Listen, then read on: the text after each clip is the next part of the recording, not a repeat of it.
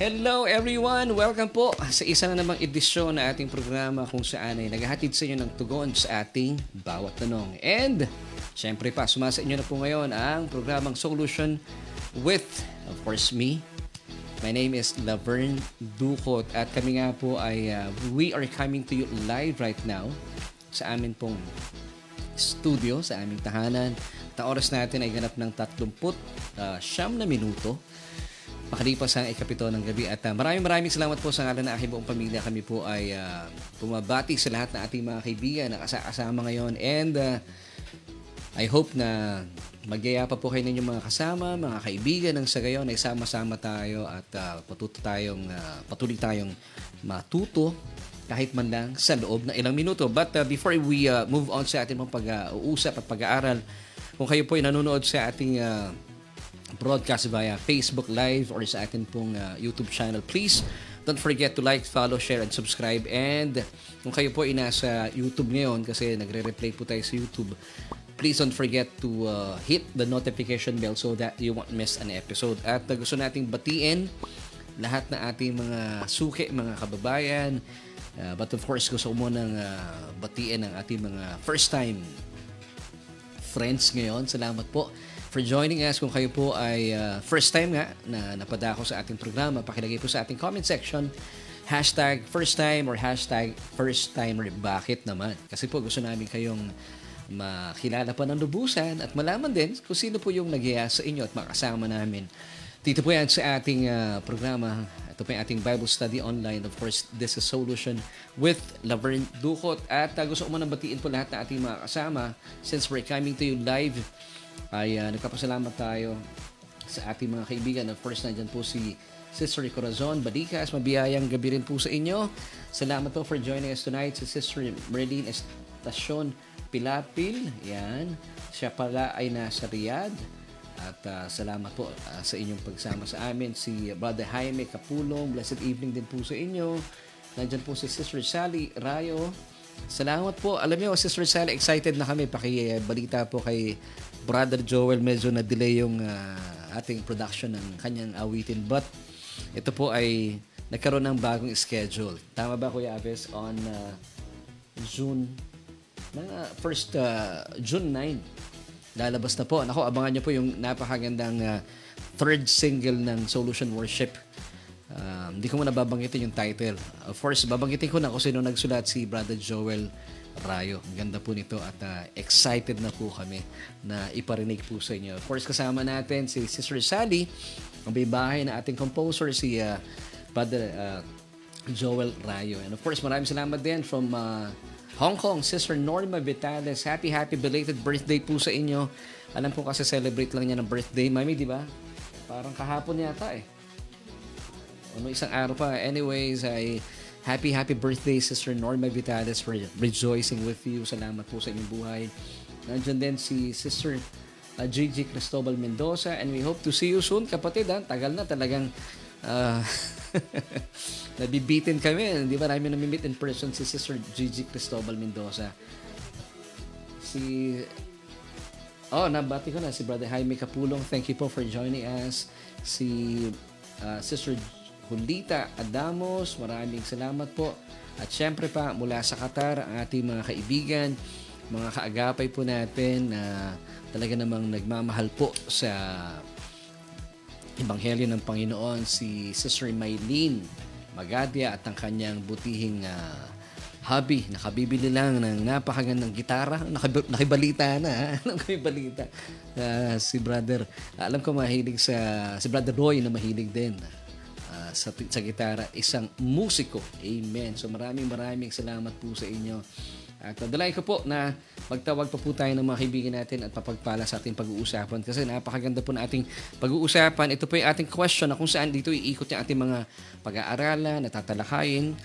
Now, lagay po natin ang uh, isipan natin kung kayo po ang nasa kalagayan na nararanasan po yung mga bagay na ito. Well, this is our question for tonight. Gusto mo ba ang pakiramdam na lagi ka na lang may takot at lungkot sa buhay. Kasi kung bakit ka may lungkot, kasi meron kang kinatatakutan. Yun pala yung pagkakasunod noon. So once again, our question for tonight is this. Gusto mo ba ang pakiramdam na lagi ka na lang may takot at lungkot sa buhay? So pag-usapan na po natin at alaman, alamin natin kung ayaw mo ito, ano bang dahilan at paano tayo makakaiwas. Siyempre pa, dito lang yan sa iyong programa.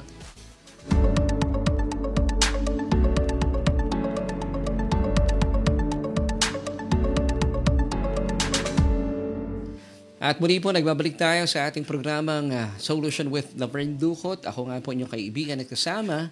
At uh, dalayan ko po na magpapala po kayo sa ating mga pag-uusapan. At uh, of course, binabati rin po natin bilang pagpapatuloy si Sister Ana Dar Ishikawan. Ako matagal natin din nakakasama si Sister Ana Dar. Maraming, maraming salamat po for joining us tonight. Of course, kasama rin po natin ngayon si Pastora Berna Atcha na i-invite ko na po kayo ah.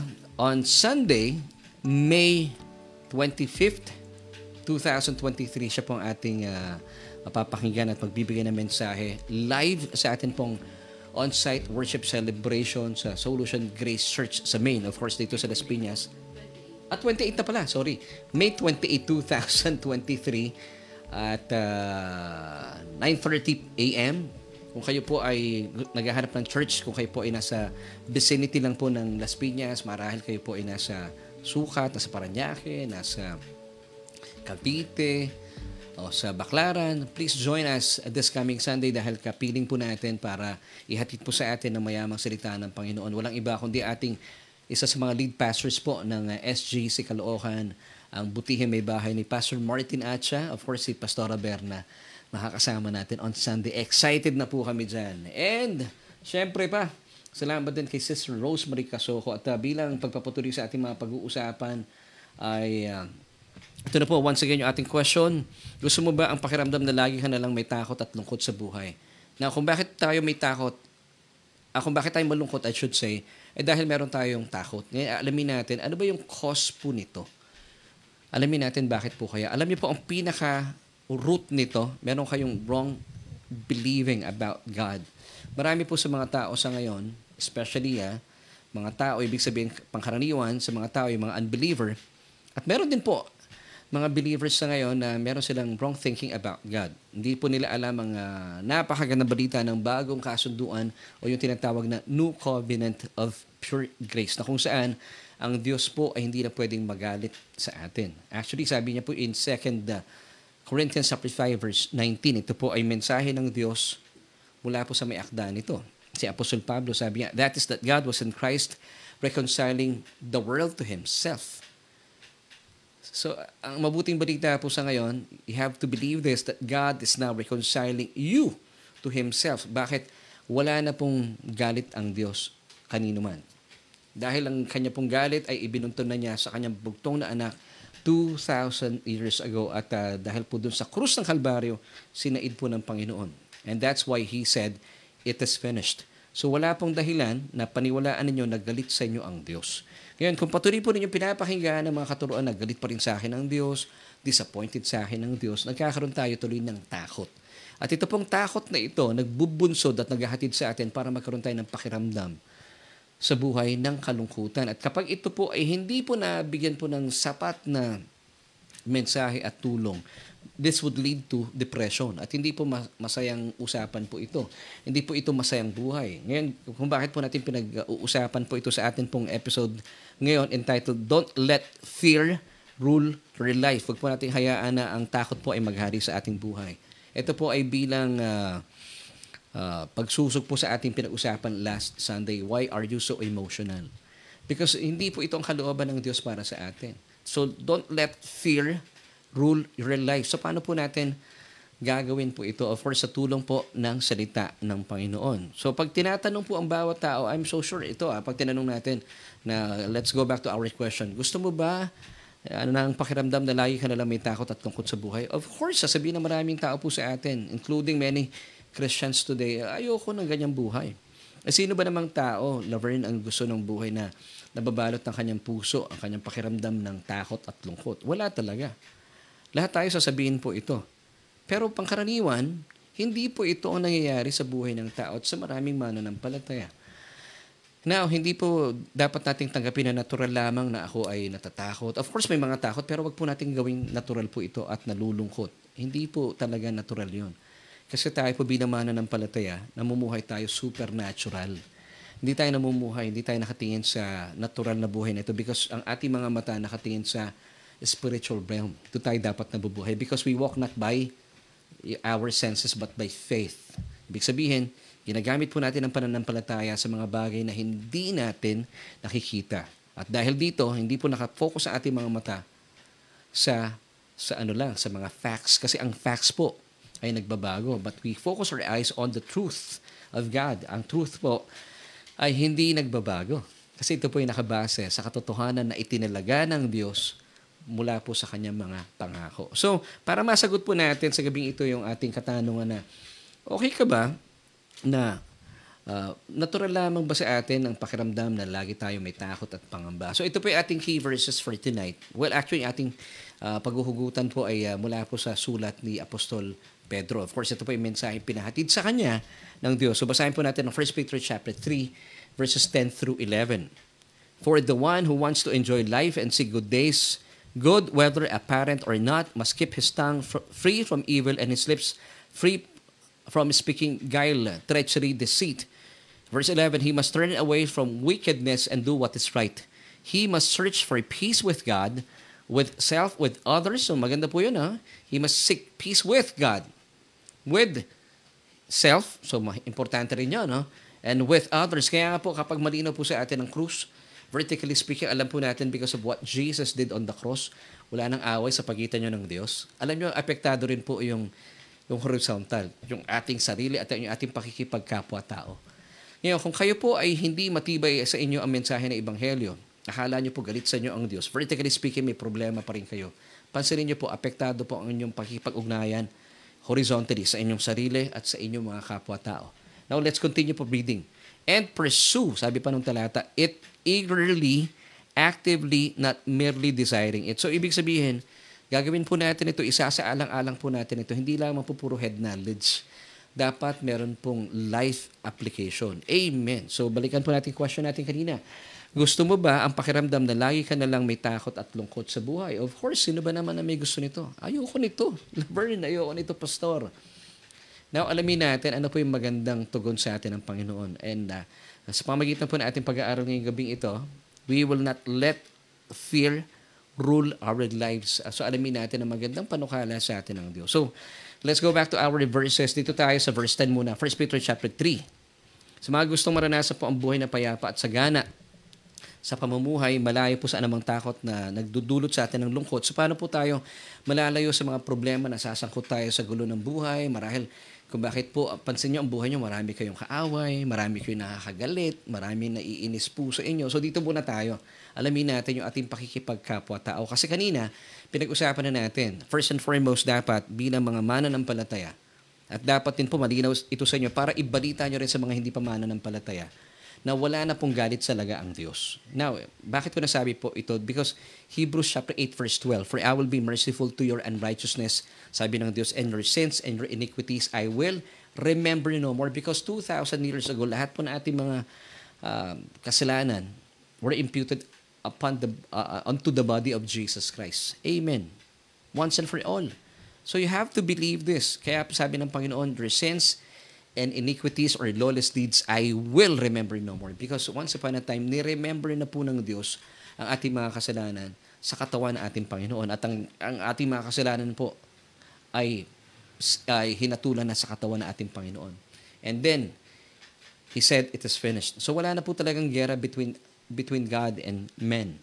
Kasama po tayo doon. So maayos na po ang relasyon natin. Ngayon, alamin naman natin, Paano tayo makakaiwas at huwag masusuong sa gulo ng buhay with our fellow men? So, horizontal naman pag-uusapan natin this time. So, sabi po dito ng verse 10 ng uh, 1 Peter chapter 3. So, basahin na po natin ang uh, sinasabi to sa Tagalog. Pero bago po yan, ang paalala sa atin, para malayo tayo sa anumang uh, gulo ng buhay, dapat po nating ikonsidera at isaalang-alang na pigilan po ang pinaka na makapangyarihang bahagi ng ating katawan. Nandito yan sa ulo. Alam niyo kung ano po iyon? Dila. Sabihin niyo nga po, dila. sa pagsasalita ng kasamaan. So basahin natin yung unang Pedro 3 Gs sa Magandang Balita Biblia. Ayon sa nasusulat, ang mga nagnanais ng payapa at saganang pamumuhay, dila nila ipigilan sa paghabi ng kasamaan ang anumang pandilinlang at madayang pananalita sa kanyang mga labi ay di dapat lumalabas o lumabas. So, hindi tayo dapat nagsasalita ng kasinungalingan, hindi tayo dapat um, nagsasalita ng kasamaan. Dapat yung tila daw po natin, pinapangalagaan natin sa anumang uh, mga bagay nito na maaring maghatid sa atin sa gusot at gulo ng buhay. Siguro po sasabihin nyo sa akin, no? Pero alam nyo, Pastor, ano naman yung gagawin ko kapag ako'y pinagsasalitaan ng masama? So ang, ang premise po natin, ang parameters natin dito, ayaw nating masangkot sa gulo. Pero marahil sinasabi mo, bakit ganoon? Pastor, lagi ako nasasangkot sa gulo. Marahil po, kung susundin natin ang prinsipyo ng Biblia, medyo hindi po natin naalagaan yung ating dila. Baka po matabil yan. Kapag nagsasalita, hindi natin mapigilan. So sabi ng uh, 1 Peter chapter 3 verse 10 ay bantayan daw natin ating mga tila. So, iwasan na po natin yon. Amen.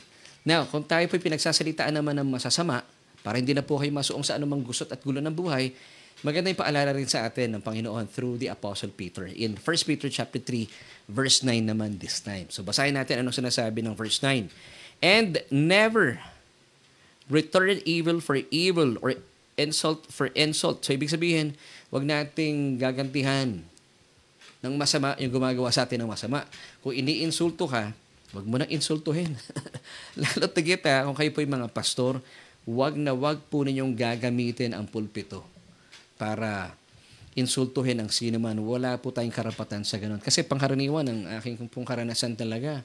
Nilagay po tayo ng Panginoon sa pulpito hindi para ratraten o siraan o pasakitan yung ating mga membro.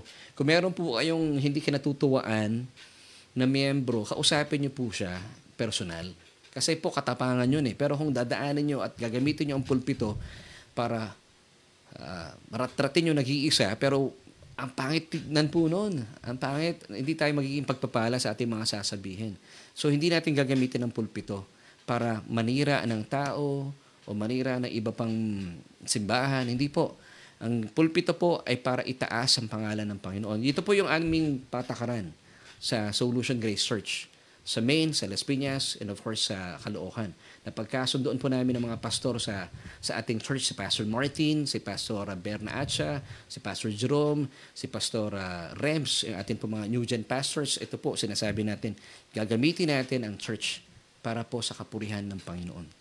At hindi natin sasamantalahin ito para gamitin yung kapangyarihan para siraan ang ibang mga tao, ibang mga simbahan. Dapat hindi po ganon. So hindi po natin sinusuklian ng kasamaan ang kasamaan, ang insulto sa insulto. Let's uh, read it once again. And never return evil for evil or insult for insult. Avoid the avoid scolding, berating, and any kind of abuse. But on the contrary, give a blessing. Pray for one another's well-being, contentment, and protection. For you have been called for this very purpose, that you might inherit a blessing from God that brings well-being, happiness, and protection. Now, sabi nga po ng Panginoon in Matthew 7.44, if I have not mistaken, Pray for those who curse you and for those who persecute you. Kasi kung meron man pong naninira po sa atin, bilang palataya, if you have watched yung ating episode, yung ating Sunday worship celebration, di ba? Yung saysayan ni Mordecai at saka ni Esther. Alam niyo, ang Diyos po ang mag-iingat sa atin. Now, bakit po we need to pray for those who curse against at uh, who curse against us, who persecute us because delikado po ang kasasapitan nila. So ang ginagawa po natin bilang mga mananampalataya, especially nasa biyaya, hindi natin pinapanalangin, Lord, inaaway ako niyan. Sige nga po, bigyan mo ng bigyan mo ng sakitan, patayin mo yan, yan, Panginoon. Hindi natin ginagawa po 'yon. But pinagpipray po natin, Lord, magkaroon po ng pagbabago sa tao niyan. Maligtas din po sana siya. Ito po ang puso ng Diyos. Ito po ang DNA niya na meron tayo. Na dapat din po we follow the principles of 1 Peter chapter 3 verse 9 at saka yung Matthew 7.44. You have to pray for those who curse you and to those who persecute you para sila po imaligtas din. Amen. So bilang mga tunay ng Kristiyano, wala na po talaga sa ating isipan, sa ating bokabularyo ang gantihan ng masama yung mga gumagawa ng masama sa atin. Amen. If you believe this, pakilagay nga po sa ating comment section. Hindi ko nagagantihan ng masama yung mga gumagawa sa akin na masama. Or masyado mahaba yan, lagyan nyo na lang Amen.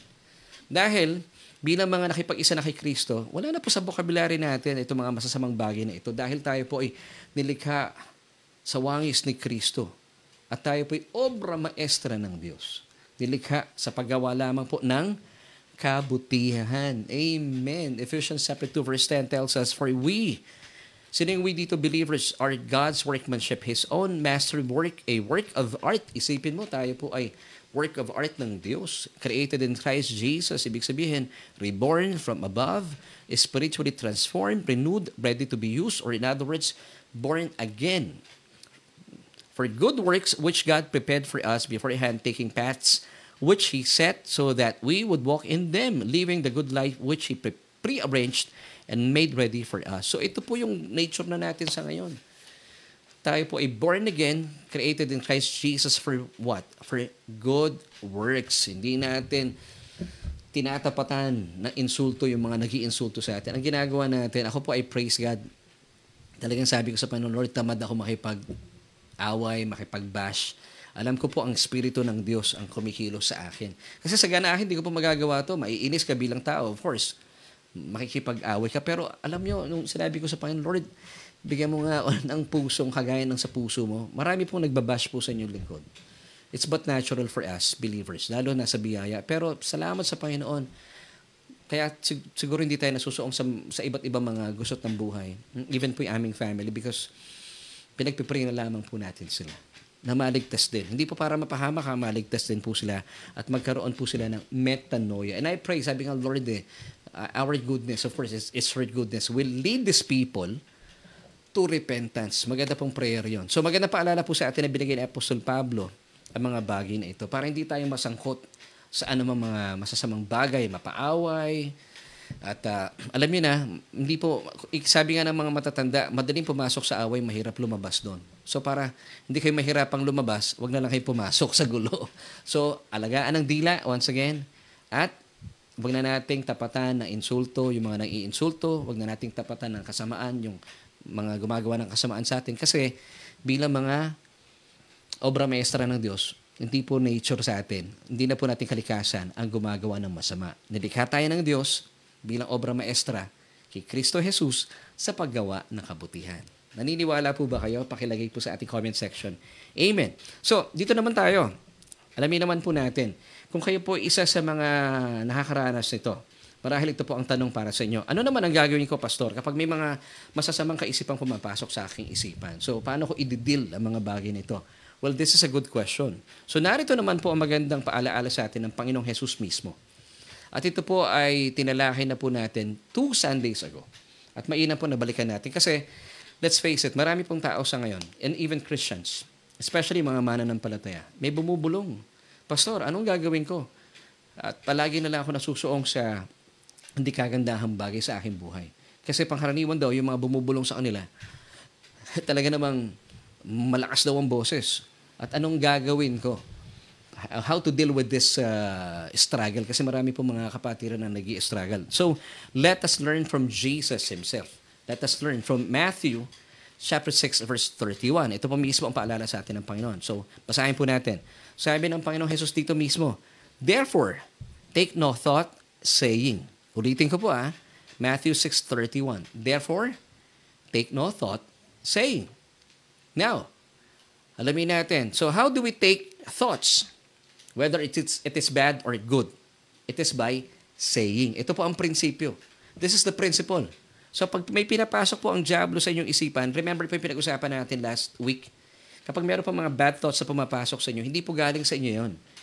Kasi ang akala natin, hindi galing sa akin yun, pastor. Eh, kasi lagi kong sinasabi yun eh. Kasi usually po ang mga masamang kaisipan ng Diablo, lumalabas sa ating isipan in the first person pronoun. Uh, malas ako ngayon. Uh, uh, ang lungkot-lungkot ko. Hindi ako nagtatagumpay sa buhay. Akala mo tuloy, kasi nga in the first person pronoun, ikaw ang nagsasalita. But the truth is, si Satanas yun. So pag may pumapasok po na bad thoughts, How do you take bad thoughts? It's by saying. So, ibig sabihin, na isa sa katuparan po itong mga bagay na hindi kagandahan kapag ito po ay binibigkas na ng inyong mga dila. Kaya naman, reminder po sa atin ni Apostol Pedro. Once again, let's go back to 1 Peter chapter 3, verse 10. For he who would love life and see good days, kung minamahal niyo po ang buhay at gusto niyo makita po ang kagandahan ng magagandang araw, ano pong paalala sa atin? Let him refrain his nose, his eyes, his feet, his hands. Hindi po. Let him refrain his tongue from evil and his lips from speaking deceit. Bakit? Kasi po makapangyarihan po ating mga dila. Amen. Sinasabi ng ibang tao, dila lang yan. Hindi po. Ito po ay nilagay sa atin ng Diyos because even even po ang in, in-honor po ito ng Diyos. When we speak life, nako i-honor po ito ng Diyos. When you speak death, nako, talaga namang uh, gagawin yan at uh, pararangalan yan ng kalaban. Mangyayari at mangyayari sa inyo yan. Now, ano po ang verse natin dito? Proverbs 18.21 Death and life are in the power of the tongue. Napansin niyo po, inuna po dito ng talata yung death. Hindi yung life. Ha? So, ibig sabihin, pinapaalalahanan tayo talaga dito that death and life are in the power of the tongue. Let's continue reading. And those who love it and indulge it will eat its fruit and bear the consequences of their words. Kung nagsasalita po kayo ng mga ng mga death words kasi uh, in, uh, binili niyo yung sinabi ni Satan, nilagay niya sa iyong isipan. Then, you say it And of course, i-honor po ito ni Satanas. But when you speak life, wow. Kasi po, hindi mo binili sinabi ni Satanas sa isipan mo. Instead, you speak life to your situation. I-honor po ng Panginoon yon. Hintayin niyo po, mangyayari po ang manifestation na yon. Sa sabi ng, ta- ng talata, it will eat its fruit and bear the consequences of their words, whether it is death or life words. So, importante talaga. Now, kung hindi mo mapigilan ng ang pagsasalita ng mga bagay-bagay na dumadako sa iyong isipan, better bite your tongue. Kasi nga po sabi ng Panginoon, therefore take no thought saying. Naku, napakamakapangyarihan po nito talaga. So instead of pagyamanin mo ang sarili mo sa mga masasamang bagay na ito, huwag na kayong magsalita ng masasamang bagay. Instead, say the opposite. Or, I would suggest, kapag kayo punong-puno ng takot ang isipan ninyo, pag po ito hindi magagandang bagay, take note, hindi po ito galing sa Diyos. Kapag ito po ay punong-puno ng takot at pangamba at kabalisahan, ito po ay galing sa kaaway ng Diyos kay Satanas. Because sabi po ng 2 Timothy chapter 1 verse 7, For God has not given us the spirit of fear, but of power, of love, and of a sound mind. So anything na hindi po magagandang thoughts, nagbibigay sa inyo ng takot, ng kabalisahan, ng kalungkutan, It's coming from the evil one. So, wag niyo tatanggapin po ito. So, anong gagawin ko, pastor, kapag may pumapasok ng mga bad thoughts? Pag hindi niyo mapigilan, instead, pray. Manalangin po tayo, ibigay natin sa Panginoon yung kabigatan. Ito, Panginoon, may mga pumapasok na masasama sa isipan ko. Panginoon, kayo po ang kumilos. Kayo po ang bahala na, Panginoon. Amen. Ito pa paalala, paalala sa atin ng Philippians 4 verse 6. Be anxious for nothing. So sa sa mata pala ng Diyos, itong mga pag-aaralang ito, walang kasaysayan. Although, hindi naman po tinetake for granted ito ng Panginoon. Kaya nga po sabi niya dito sa pagpapatuloy, but in everything, by prayer and supplication. So, mag-pray tayo. Now, ano pong difference natin whenever we pray? This time, when you pray, kapag binibigay mo sa Panginoon ang mga bad thoughts na ito, samahan mo ng thanksgiving. Amen. So tayo po, whenever we pray, meron na tayong advanced thank you sa Panginoon. And ito pang magandang bagay na mangyayari. Let requests be made known to God. Sabihin mo lahat ng nararamdaman mo, lahat ng request mo. Panginoon, natatakot ako sa mga pumapasok sa isip ko. Panginoon, kayo po ang uh, kumalinga sa aking puso, sa aking damdamin, sa aking kalooban, sa aking isipan. Na kapag ginawa po natin ito at hindi po tayo nag-rant, hindi natin sinasabi yung mga masasamang bagay na pumapasok sa ating isipan, alam mo yung maganda pong mararanasan natin? Yung sinasabi ng susunod na verse, Philippians 4 verse 7 and the peace of God, which surpasses all understanding, ano mangyayari sa atin? Well, guard your hearts and minds through Christ Jesus. So kapag ginawa po natin, instead of uh, worrying and then uh, ranting, ginagamit mo pa ang social media o kinakausap mo pa ibang tao, dinideklara mo yung takot mo sa buhay. Kapag ito po, lahat ng takot mo, binigay mo sa Panginoon with thanksgiving, mararanasan mo ang kapayapaan sa iyong isipan at sa iyong puso kay Kristo Jesus. Amen. Now, mararanasan po ito ng mga taong gagawin po yung prinsipyo ito. Sa mga taong, sa mga Krisyano, isa sa alang-alang po ito. Pero, Kapag hindi po natin isinaalang-alang po ito at patuloy po yung ginagawa, uh, binibili niyo po yung mga sinasabi ng satanas, mananatili po kayo sa takot at lungkot sa inyong buhay. Dahil pumuli, once again, uulitin ko po, kapag ang mga bagay po na nagbibigay sa inyo ng takot, ng kabalisahan, ng lungkot, ito po ay hindi galing sa Diyos. Ito po ay galing sa kalaban. Now, basahin po natin, papakita natin sa screen 2 Timothy chapter 1 verse 7 For God did not give us a spirit of timidity or cowardice or fear but he has given us a spirit of power of love and of a sound judgment and personal discipline abilities that result in a calm well balanced mind and self-control Now paano po natin mararanasan po ito So kapag meron kayong takot sa puso ninyo, you just have to pray and then declare the promises of God in Christ Jesus. Isanay po natin ito. Ngayon, paano po tayo magkakaroon po ng mga mga promises ng Panginoon? Kailangan po babad tayo sa salita ng Panginoon. You read the Bible, you join us every Tuesday and every Sunday sa ating pong pananabahan. Kasi kung hindi po kayo mag-aaral ng tahasan ng salita ng Panginoon, wala kayong paghuhugutan kapag bumabanat ang kalaban. Pero kapag tayo po'y babad sa mensahe ng Ebanghelyo, wala pong laban itong evil one na ito. Kasi alam niya, hindi kanya kayang tapatan. 'Di ba? Sabi nga po ng 1 Peter chapter 5 verse 7, naghahanap ang kalaban ng kanyang masisilo. So hindi lahat ng ng mananampalataya nasisilo ng kalaban. Sino po yung hindi niya nasisilo? Yung mga taong ibinibigay ang lahat ng kanyang kaabalahan sa Panginoon, yung lahat ng kanyang kabigatan sa Panginoon dahil naniniwala siya na ang Panginoong Jesus ay nagmamalasakit sa kanya. So ito yung mga taong babad po sa salitaan ng Panginoon. So napansin niyo po ba yung uh, pinapaalala sa atin na pakababantayan, hindi po yung mata, hindi yung mga kamay, hindi yung mga paa, hindi po, hindi rin yung leeg. Dila, mahalaga ang dila. So let's go back po sa Proverbs 18.21. Death and life are in the power of the tongue, and they that love it shall eat the fruit thereof. Kasi anything po na sinasabi natin, di ba? Naririnig po natin yan eh. Kapag nagsasalita po kayo ng death words, pumapasok sa tainga. Pag nagsasalita kayo ng life words, pumapasok din sa tainga. Di ba sabi ng Romans 10.17? So then faith comes by hearing and hearing. So kapag puro life words po ang sinasabi ninyo, pumapasok sa inyong tenga, napapagyaman ang inyong pananampalataya. Pero kapag kayo pinagsasalita ng mga death words, pumapasok din. Naririnig ninyo yung sinasabi nyo, pumapasok sa inyong tenga. Ano po ang pumapasok sa inyo? At lumalago. Hindi po pananampalataya, takot. Ngayon, Pananampalataya rin po ito. Eh. Kapag kayo pinatatakot, alam niyo po, ang definition ng fear, nagkakaroon kayo ng pananampalataya kay Satanas na kaya niya kayong patayin, saktan, pagnakawan. Kaya tuloy, natatakot ka. Hindi ka makagalaw. Na, na nagiging, uh, ano mo yon nabibihag ka niya nararanasan mo tuloy yung, yung kalungkutan and then pwede po itong humantong sa masidhing kalungkutan. Nakita nyo na po ang sistema ng Diablo. So, makikita natin kung bakit tayo nabubuhay at palagi natin nararamdaman ng takot at uh, lungkot sa buhay. Ano po yung lumalabas sa inyong mga dila na lagi nating napapakinggan? Kasi anything po na sinasabi natin, importante yan. Halimbawa, ano ito yung mga death words na ito? So, dapat bilang mga mana ng palataya, hindi natin ginagawa po ito. Kasi pag nagsasalita tayo ng death words, we are speaking words contrary to the promises of God. So ano yung mga example na to? Naku, sinasabi ng marami, naku, paano na ako ngayon? Paano ng buhay ko?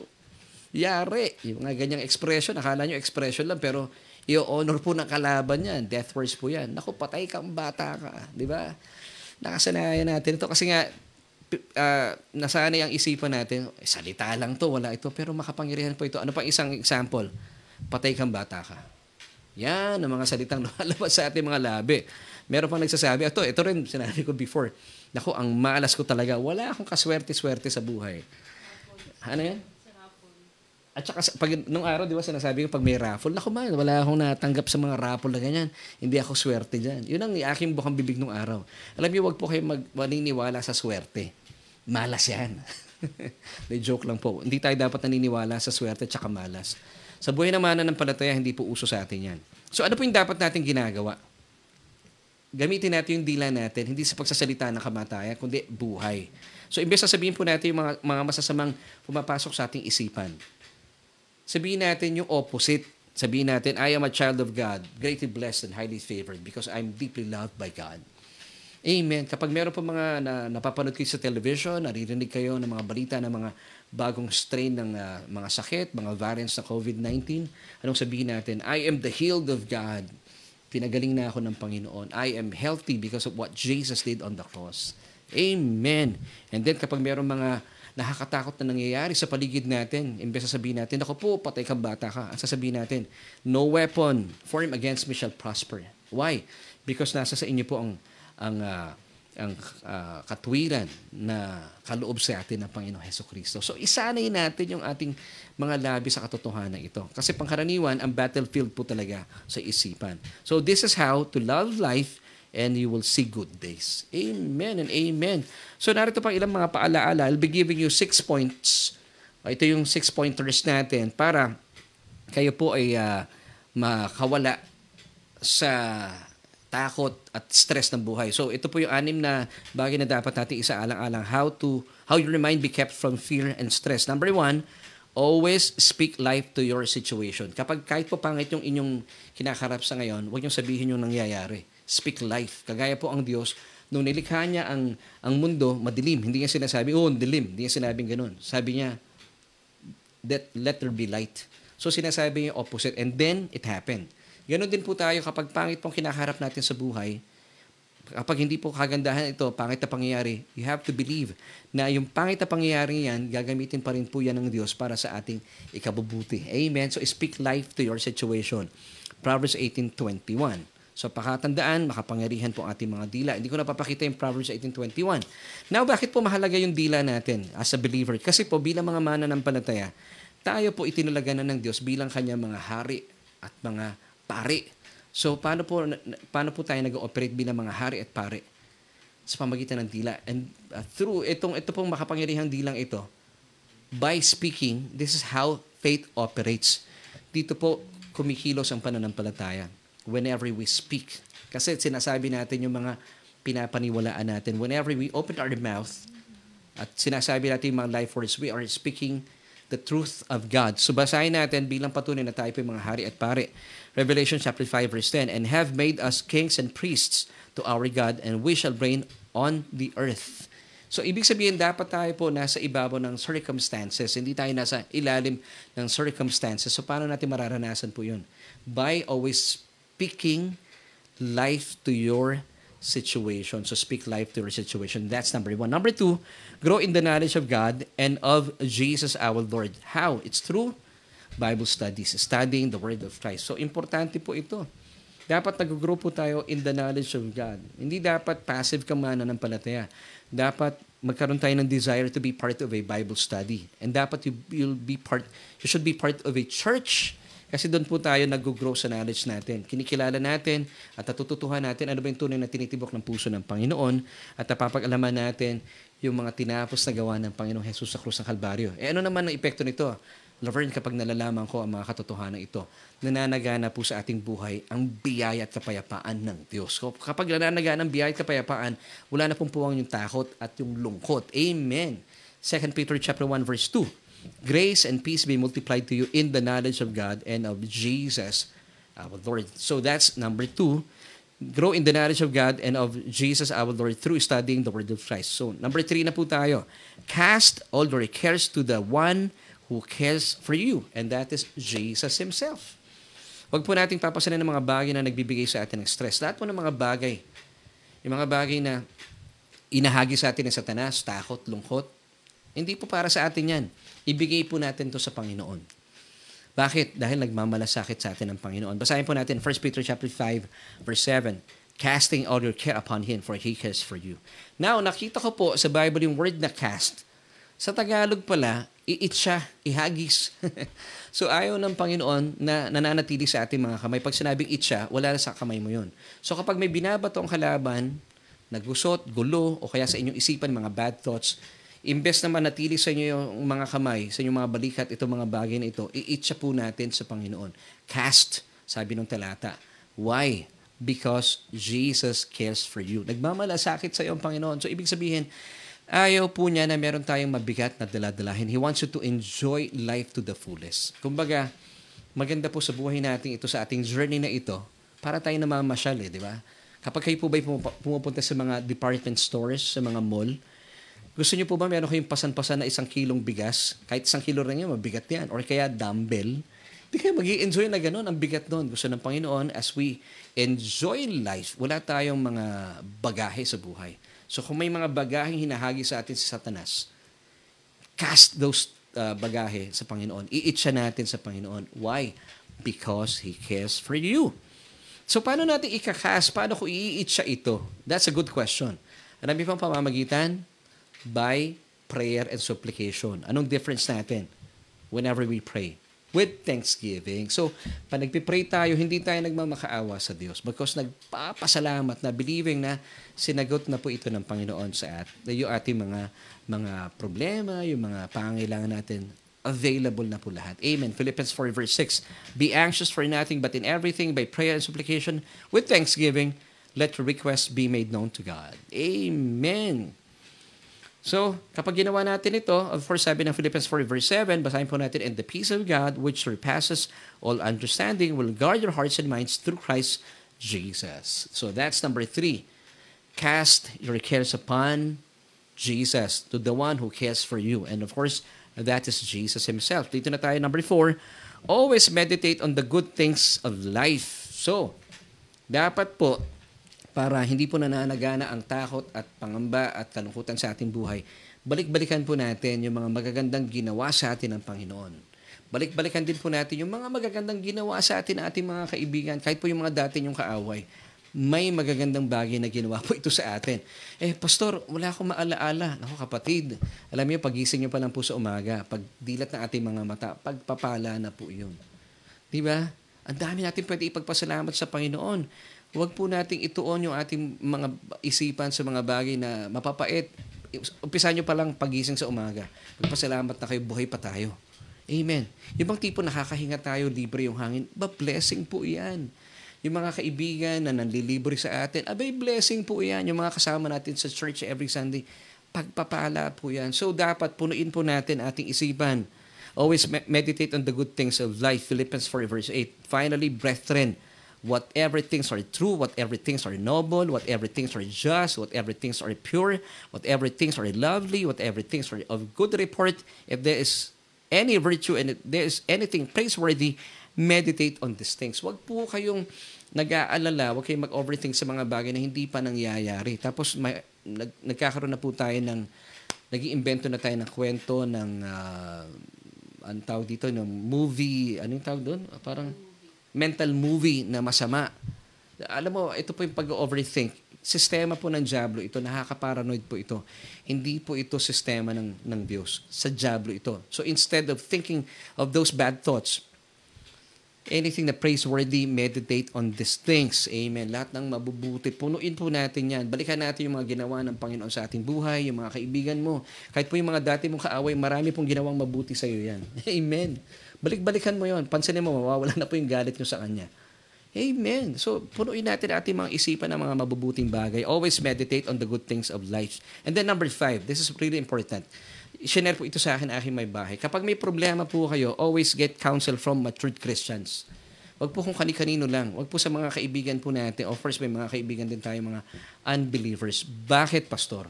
Kasi po, why we should get counsel from matured believers. Kasi po, ang mga Christians, dapat humingi tayo ng, ng tulong, ng counsel sa kapwa natin mananampalataya. Dahil parehas po yung ating spirito nananahan sa atin ng banal na spirito. Eh bakit hindi tayo hingi ng counsel sa mga unbelievers? Wala po sa kanila ang banal na spirito. Ito po ay hindi ko po um, sinisiraan ng mga unbelievers. Kasi po kung tat kukuha tayo ng tamang counsel, dapat doon sa may banal na spirito, kapwa natin mananampalataya para hindi po tayo maligaw ng landas at hindi tayo magkamali sa ating pagpapasya. Psalm chapter 1 verse 1, Blessed or fortunate, prosperous, and favored by God is the man who does not walk in the counsel of the wicked, following the advice and example, nor stand in the path of sinners, nor sit down to rest in the seat of scoffers, ridiculers. So ibig sabihin, gusto ng Panginoon, you have to ask counsel or get counsel from matured Christians. Huwag po kayo nagtatanong kung kani-kanino lang. Huwag kayong tawag ng tawag sa radyo kung kani-kanino nagbibigay ng payo na hindi pumana ng palataya. You have to get counsel from matured believers. Nasa kanila po ang banal na spirito. At parehas po tayo ng Espiritu.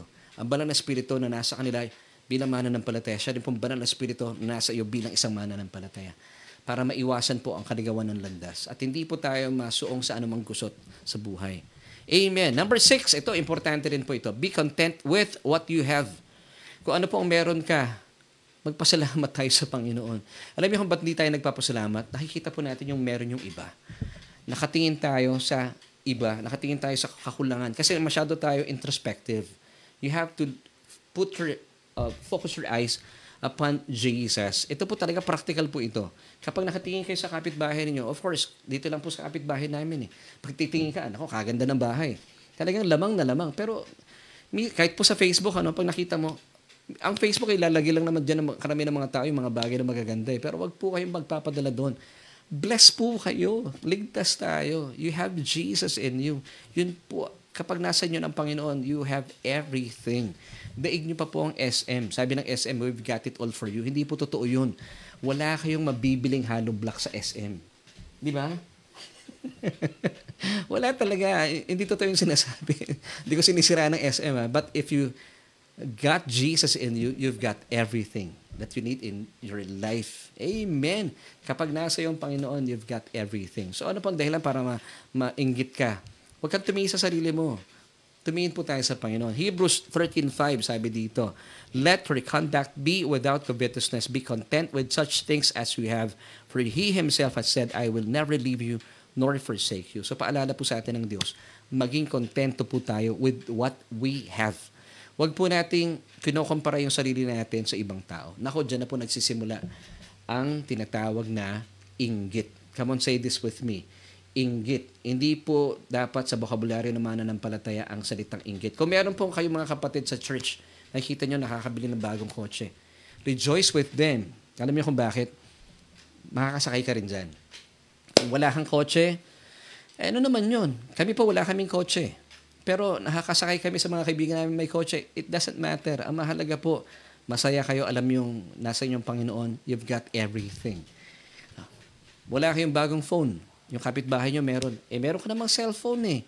Alam yung maganda rin po sa ating mga mga magulang, makita rin po ng mga anak natin kontento tayo para yung mga anak natin mabuhay din po na kontento sa buhay. Ito po ang pinakamasayang buhay sa atin. Ang sa gayon, maiwasan na po itong buhay na nararanasan natin ng takot at lungkot. Amen. So number six, be content with what you have. Amen and amen. So dito na tayo. It's 8.26 na po. So let's go back to our question. Gusto mo ba ang pakiramdam na lagi ka na lang may takot at lungkot sa buhay? Of course not. Hindi po ba? So, kung kayo po ay lagi nakadarama ng lungkot at takot, pinag-usapan na natin kanina, first and foremost, you have to believe na, praise God, because of uh, what Jesus has done on the cross, wala na pong galit sa atin ng Diyos. Sabi po niya once again in Hebrews 8 verse 12, For I will be merciful to your unrighteousness and your sins and lawless deeds. Ano pong sabi ng Diyos? I will remember no more. Amen. So, vertically speaking, mani- maniwala po kayo, hindi po galit sa inyo ang Diyos. Kapag po, tama po ang ating paniniwala vertically, yung ating pong horizontal, pakikipag uh, uh, relasyon natin sa ibang tao at pagkilala natin sa ating sarili, may magandang epekto rin po ito sa ating mga buhay. Amen. So, una sa lahat, paniwalaan po natin ito. At kung meron pong pumapasok sa inyo mga isipan ng mga bad thoughts na naghahatid sa inyo ng takot, ng uh, kalungkutan, huwag niyo po tatanggapin dahil hindi po ito nagmumula sa Diyos. 2 Timothy chapter 1 verse 7, For God has not given us spirit of fear but of power and of love and of a sound mind. So, atin pong solution as we end, isaalang-alang po natin ang mga paalalang ito. So, uh, isa-sum up na po natin itong six pointers na binigay ko sa inyo kanina. How your mind be kept from fear and stress. Number one, always speak life to your situation. So, ito po yung ating passage dito, 1 Peter chapter 3, verse 10. Number two, grow in the knowledge of God and of Jesus our Lord through studying the Word of Christ. 2 Peter chapter 1, verse 2. That's number two. Number three, cast all your cares to the one who cares for you, and that is Jesus Himself. Wow! 1 Peter chapter 5 verse 7. Number 4, always meditate on the good things of life. Philippians 4 verse 8. Number 5, get counsel from matured Christians. Psalm chapter 1 verse 1. And number 6, be content with what you have. Hebrews 13.5. Amen. At kapag ito pong mga prinsipyong ito ay pinagyaman natin sa ating mga sarili. Alam niyo po, ibig sabihin, naniniwala lamang po kayo na mahal, na mahal, na mahal ka ng Diyos. Kaya nga, kontento tayo. Eh, ano naman, Laverne, kung ako'y alam ko mahal ako ng Diyos. Now, I'll be giving you this one last verse. Kapag po, alam niyo na mahal na mahal kayo ng Diyos at sakdal sa inyo ang pagmamahal ng Diyos, alam niyo po ba, anumang takot ay papawiin po nito. 1 John chapter 4 verse 18. Ito po yung ating last verse. There is no fear in love, but perfect love casts out fear.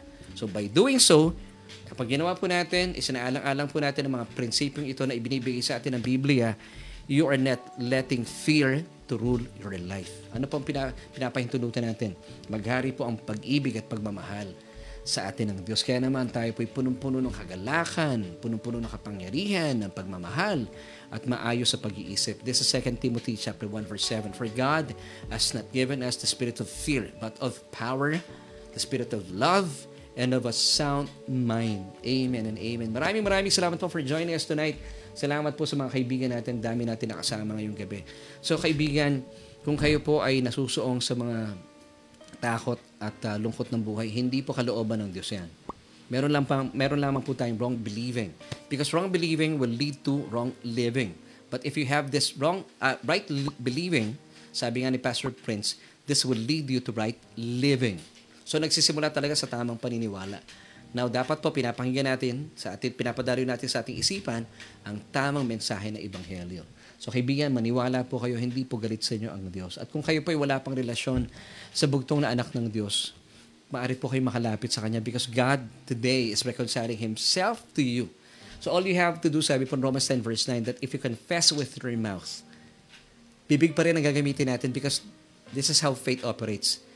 You have to confess with your mouth the Lord Jesus Christ and believe in our hearts that God has raised Him from the dead, you shall be saved. So ang gagawin po natin, kung naisin po niyo maranasan ang buhay na ganap at kasiyasiya, buhay na nananagana sa kapangyarihan, sa pagmamahal, at maayos na pag-iisip, maayos na disposisyon. Sabi nga po ng 2 Timothy chapter 1 verse 7, Hibigan, tanggapin po natin ang paanyaya ng Diyos. Gawin po natin Panginoon na tagapagligtas si Jesus. Paano, Pastor? Just pray this prayer with me. Pwede po ba yan? Sige po, samahan niyo po. Kasabihin niyo po ito. Buksan po ninyo ang inyong mga puso. Buksan niyo rin po inyong mga labi. Sabihin mo, O Diyos, kinikilala ko aking sarili. Walang kakayahan para iligtas ito. Kaya naman, sa gabi pong ito, Jesus, tinatanggap kita bilang aking Panginoon at sariling tagapagligtas. At naniniwala po ako na kayo po ay binuhay ng Diyos mula sa kamatayan. Dahil sa inyong mga tinapos sa gawa sa krus ng Kalbaryo, pinawi mo ng lahat ng aking mga kasalanan. Salamat, O Diyos, sa iyong kaloob na katwiran at buhay na walang hanggan. Salamat po sa pangalan ni Jesus. Amen. Kung isa po kayo sa nanalangin ng napakasimpleng panalangin yan, binigkas na inyong mga labi at buks, binuksan ang inyong mga puso, manampalataya po kayo. Kayo po ay mananampalataya na ligtas na. At patuloy niyo po kaming samahan sa ating Bible study every Tuesday night at 7.30 and of course manambahan po tayo every Sunday sa atin pong uh, on-site uh, online worship celebration. Amen. At sa atin pong uh, mga kapatiran naman na alam ko na pagpala po kayo marahil nabuksan ang isipan natin. Akala po natin it's just but normal na matakot lagi, maranasan po yung kalungkutan. Hindi po kalooban ito ng Diyos. Because once again, sabi ng Panginoon, He has not given us a spirit of fear. So ayaw po niya natatakot tayo. So, paano po tayong, paano po maghahari ang kapangyarihan ng Diyos at hindi po yung takot? Magkaroon po tayo ng tamang paniniwala. At maniwala po kayo, kayo po ay mahal na mahal ng Diyos. Hindi po niya kalooban na kayo po ay nabubuhay sa buhay na puno ng takot at uh, lungkot. Amen. So, I want to pray for you, kaibigan.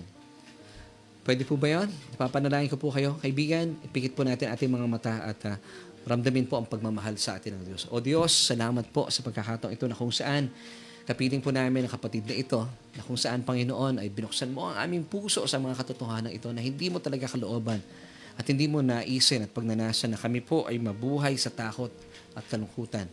Salamat, O Diyos, for giving us 2 Timothy chapter 1 verse 7 at pinaunawa mo sa amin ang mga bagay na nagbibigay sa amin ng takot at kalungkutan ay hindi nagmumula sa iyo. Bagkos pawang kapangyarihan, pagmamahal, at maayos at uh, mapayapang kaisipan o isipan ang naisin mo para sa amin.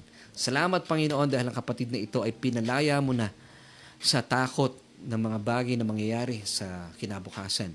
Alam namin, Panginoon, gaya ng pangako mo sa amin, kung bakit kami makukontento sa aming buhay. Kung bakit kami makukontento sa kung anong meron kami sa kasalukuyan dahil hindi hindi mo kami pababayaan, niiiwan man. Salamat o Diyos, ito po ang aming panalangin sa matamis sa pangalan ng aming Panginoong Jesus. Lahat po tayo magsabi ng Amen at Amen.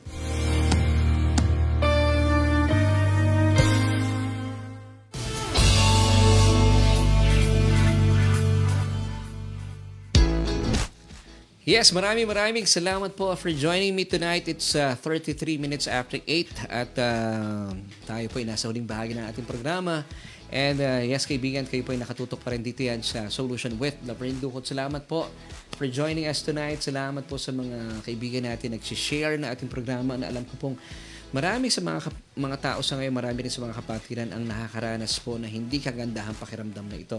So kaibigan, kung may kakilala po kayo ng mga kamag-anakan po ninyo, mga kaibigan at uh, kung sino man na nakakaranas po na hindi magandang pakiramdam na ito, pakishare po yung ating programa nang sa gayon ay gamitin po ng Panginoon ito para mabuksan ang kanilang isipan sa mayama kapahayagan ng pag-ibig at pagmamahal sa kanila ng Diyos. And uh, before we uh, we uh, say uh, thank you and uh, bago tayo matapos po sa ating programa, happy happy birthday muna kay Brother Boyet Hungriano from Gospel of Grace and Truth Church. Wow, happy happy birthday kay Brother Boyet. Nako, talaga naman mukhang mamamantikaan ang mga labi ng mga kapatiran natin yan sa Gospel of Grace and Truth. And mga kaibigan, yan sa Gospel of Grace and Truth, we miss you na. And uh, see you on uh, second Sunday of uh, June kasi nag-hook up po sila yung kanilang yung church every second Sunday of the month. So maraming maraming salamat Kay Tita Evelyn, salamat po. Nandiyan din si uh, Pastora Jocelyn Tan. Salamat po for joining us tonight. Si Sister Maylin Petaliano, Betalino Magadia. Oh, makakasama po talaga yung overthinking. I say amen to that, Sister Maylin. Salamat din po sa mga nakasama natin, Sister Robina Lagunero Taves, Sister Rosemary Casocco, si, si Tita Evelyn, uh, Francisco Rivera. Si, tita, ang sarap ng mais na talaga naman. Talagang kami po'y punong-puno na mais every Sunday, courtesy of Tita Evelyn, kay Sister Corazon Bondok, Sister Ilonila Benafe. We hope to see you sa church. Baka po pwede kayong makadalaw. Alam po, tiga Paranaque lang sa Sister Ilonila Benafe, Sister Norma Vitales, Sister Lilan Macaraeg, at maraming maraming salamat sa lahat ng ating mga kasama. Sa ngalan po na aking buong pamilya, we're uh, signing off. Ito na po ang solution with the friend Dukot. I would like to give you this last verse, 3 John chapter 1 verse 2, kaibigan, sabi ng talata, Beloved, I wish above all things that you may prosper and be in health even as your soul prospers. Bye!